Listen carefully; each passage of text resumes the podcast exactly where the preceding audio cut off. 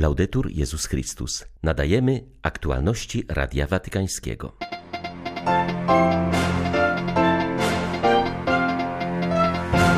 To Duch Święty jest prawdziwym protagonistą naszego życia, przypomniał papież członkom wspólnoty Shalom. Kościół we Francji chce lepiej wykorzystać katolickich influencerów. W Paryżu na zaproszenie episkopatu odbyło się spotkanie tych cyfrowych misjonarzy. Na niemieckiej drodze synodalnej brakuje miejsca na prawdziwą dyskusję, uważa kardynał Kurt Koch. Niepokoi go również, że w proces ten nie zostali zaangażowani wszyscy wierzący. 26 września witają Państwa ksiądz Tomasz Matyka i ksiądz Krzysztof Ołdakowski. Zapraszamy na serwis informacyjny. Franciszek spotkał się z uczestnikami konwentu wspólnoty katolickiej Shalom. Organizacja ta powstała 40 lat temu w Brazylii i gromadzi wiernych różnych stanów, świeckich w małżeństwach, samotnych, osoby żyjące w celibacie, a także księży, diakonów oraz seminarzystów. Członkowie skupiają się na rozwoju własnego życia duchowego, ewangelizacji oraz pomaganiu innym, kierując swoje wsparcie szczególnie do młodzieży. Istnieją w prawie 30 krajach świata, w tym również w Polsce. Ojciec Święty zachęcił członków tego międzynarodowego prywatnego stowarzyszenia wiernych, aby pamiętali, że to Bóg pozostaje głównym protagonistą naszej historii. W ciągu tych 40 lat waszych dziejów wykształciła się fizjonomia wspólnoty. Istnieją elementy podstawowe, konstytutywne, ale proces ten jeszcze nie dobiegł końca.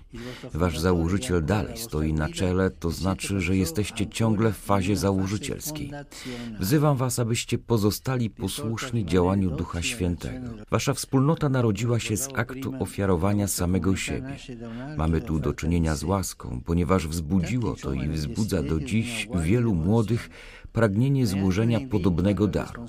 Ale chodzi tutaj także o zaproszenie do odpowiedzialności oraz roztropności, bo propozycja ofiarowania samych siebie powinna wiedzieć, jak szanować wolność osób, jak odpowiedzieć na różne dla każdego czasy wzrostu oraz jak towarzyszyć z delikatnością i rozeznaniem w wyborze stanu życia, a także w wyborze życia wspólnotowego.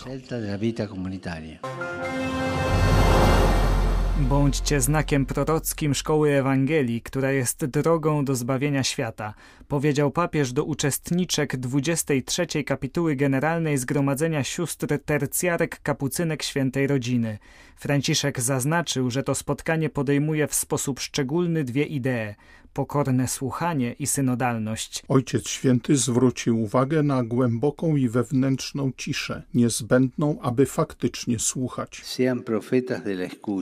Bądźcie prorokiniami słuchania.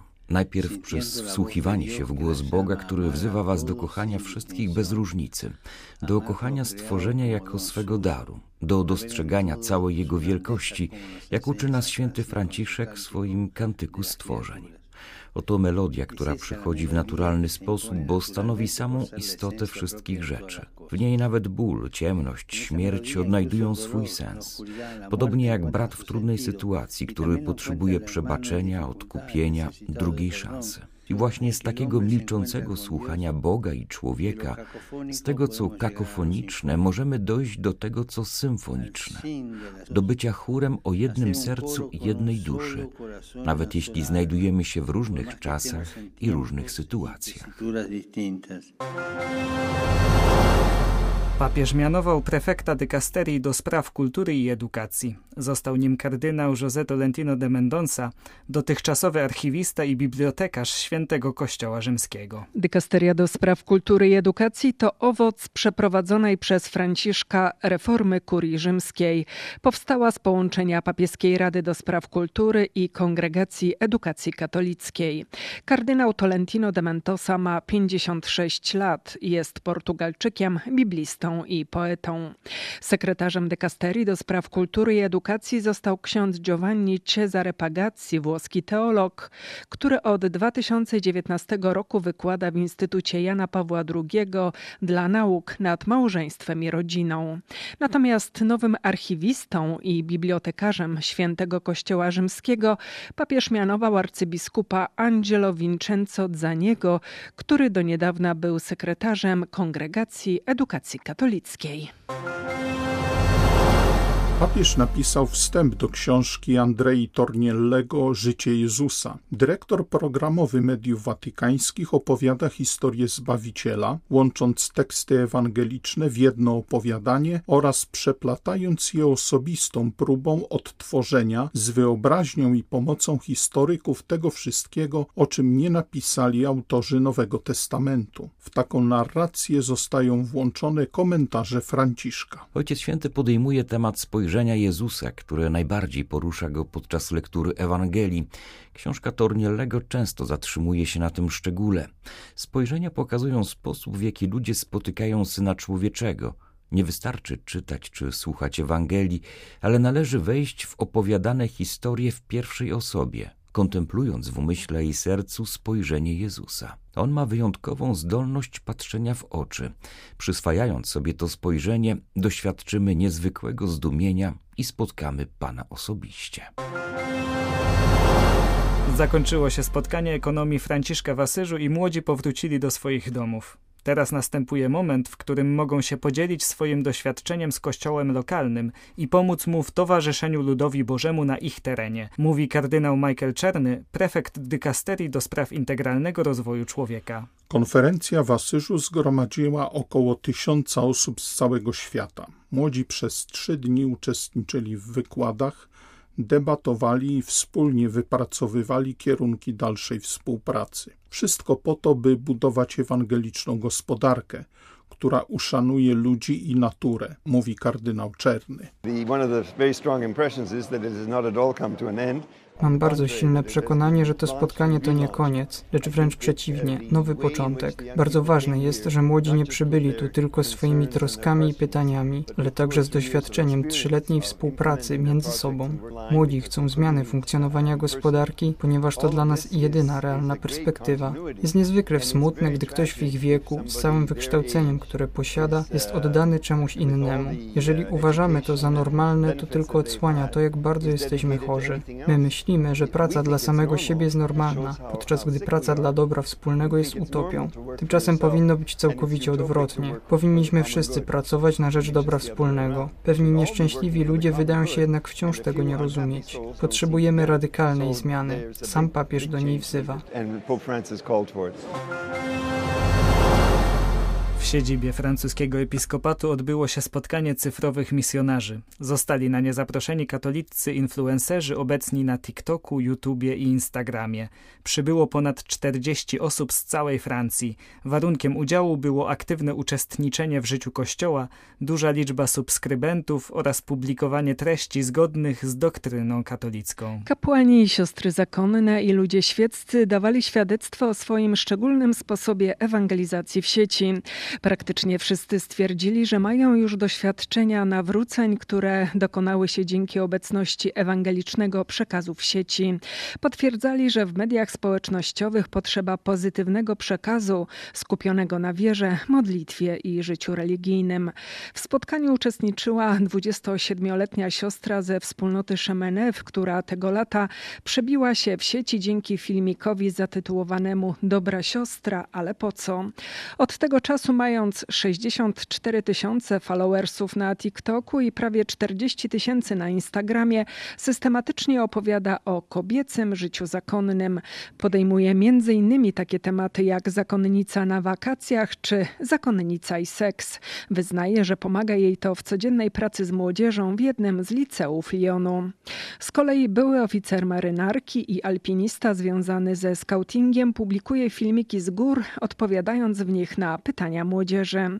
Mówiłem o Trójcy Świętej, czyśćcu, ale i prawie jedzenia lub nie wieprzowiny, gdy się jest katolikiem, bo o to mnie pytali młodzi ludzie, mówi ksiądz Kreple, podkreślając, że hierarchia kościelna zbyt często patrzy jeszcze na cyfrowych misjonarzy z dozą podejrzliwości, a świat cyfrowy może być początkiem realnej relacji i to jest najważniejsze dla katolickich influencerów. W niemieckiej drodze synodalnej brakuje miejsca na przedyskutowanie kontrowersyjnych kwestii, uważa kardynał Kurt Koch. Podkreśla, że nie da się tego zrobić, kiedy wypowiedzi zostają ograniczone do jednej minuty. Szef watykańskiej dykasterii do spraw jedności chrześcijan podziela papieskie zastrzeżenia do niemieckiego synodu. Papież skrytykował m.in. fakt, że nie zaangażowano wszystkich wiernych. To głównie urzędnicy nadają kształt dyskusji, mówi kardynał Koch, który brał udział w obradach. Szwajcarski kardynał przyznaje też papieżowi rację, kiedy zarzuca on niemieckim katolikom, że bardziej zajmują się strukturami niż kwestiami zasadniczymi dotyczącymi przesłania i jego przekazu. Kardynał Koch zapewnia, iż Kościół ma przyszłość również w naszym świecie, ponieważ człowiek jest nieuleczalnie religijny i wciąż staje wobec tych samych podstawowych pytań. Jako szef ekumenicznej dykasterii ujawnił, że patriarcha Cyryl dążył do zawarcia z Watykanem strategicznego sojuszu w obronie wartości. Kardynał Koch dobrze zna patriarchę, ceni go nawet jako człowieka, ale przyznaje, że jego postawa względem wojny na Ukrainie stanowiła dla niego wielkie zaskoczenie. Nie spodziewał się, że prawosławny hierarcha posunie się tak daleko i będzie legitymizował wojnę. Kardynał Koch wspomina, że już wcześniej przy każdej okazji Cyryl atakował ukraiński kościół grecko-katolicki. Wywiadzie dla szwajcarskiego czasopisma szef watykańskiej dykasterii pozytywnie ustosunkował się do przekazywania Ukrainie uzbrojenia. Absolutny pacyfizm, który jedynie przygląda się przemocy, nie jest chrześcijański. Jeśli dochodzi do niesprawiedliwej agresji, a ja mogę interweniować, to muszę to zrobić. Sam papież uznał dostarczanie broni do Kijowa za moralnie uzasadnione, jeśli dzięki temu ofiary ataku mogą się bronić, dodał kardynał Koch. Tylko ostatniej doby ponad 40 miast i wiosek ucierpiało na Ukrainie z powodu rosyjskich bombardowań i ostrzałów. Na całej linii frontu toczą się ciężkie boje, a na terytoriach okupowanych agresor próbuje przeprowadzać nielegalne z punktu widzenia prawa międzynarodowego referenda. Wróg próbuje przywłaszczyć sobie nowe ziemie, a równocześnie na różne sposoby dokonuje niesłychanych krzywd względem własnego narodu, wskazał arcybiskup Światosław Szewczuk. Zwierzchnik ukraińskich grekokatolików dziękował w swoim codziennym orędziu za życie swoje oraz tak wielu rodaków, których Bóg do tej pory ustrzegł, a armia obroniła przed atakami agresora. Wezwał przy tym do zachowania chrześcijańskiej tożsamości, także w trudnych warunkach, w jakich znalazł się kraj, i zachęcał do praktykowania rachunku sumienia.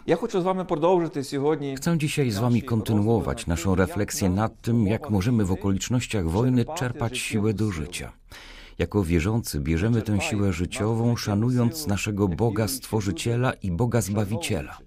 I dziś pragnę rozważyć z Wami jeszcze jedną kluczową prawdę życia duchowego, która też stanowi ważny element czci Stwórcy. Ta zasada duchowa brzmi: dbaj o czystość swojego serca. Wszystko, co człowiek nosi w swoim sercu, wpływa później nie tylko na inne osoby dookoła, ale też na całe środowisko, na cały wszechświat. Święci ojcowie i nauczyciele Kościoła mówili, że człowiek to mikrokosmos. Z jednej strony stanowi on obraz, w którym odzwierciedla się boskie, niestworzone jestestwo, a z drugiej strony w pewien sposób podsumowuje on w sobie wszystkie widzialne i niewidzialne stworzenia Boże. Nieczyste serce zanieczyszcza nasze środowisko, a czyste serce dba o czystość, o harmonię o szacunek dla całego stworzenia, jakie Bóg powierzył w nasze ręce. Dał nam uruki. Były to aktualności Radia Watykańskiego. Laudetur Jezus Chrystus.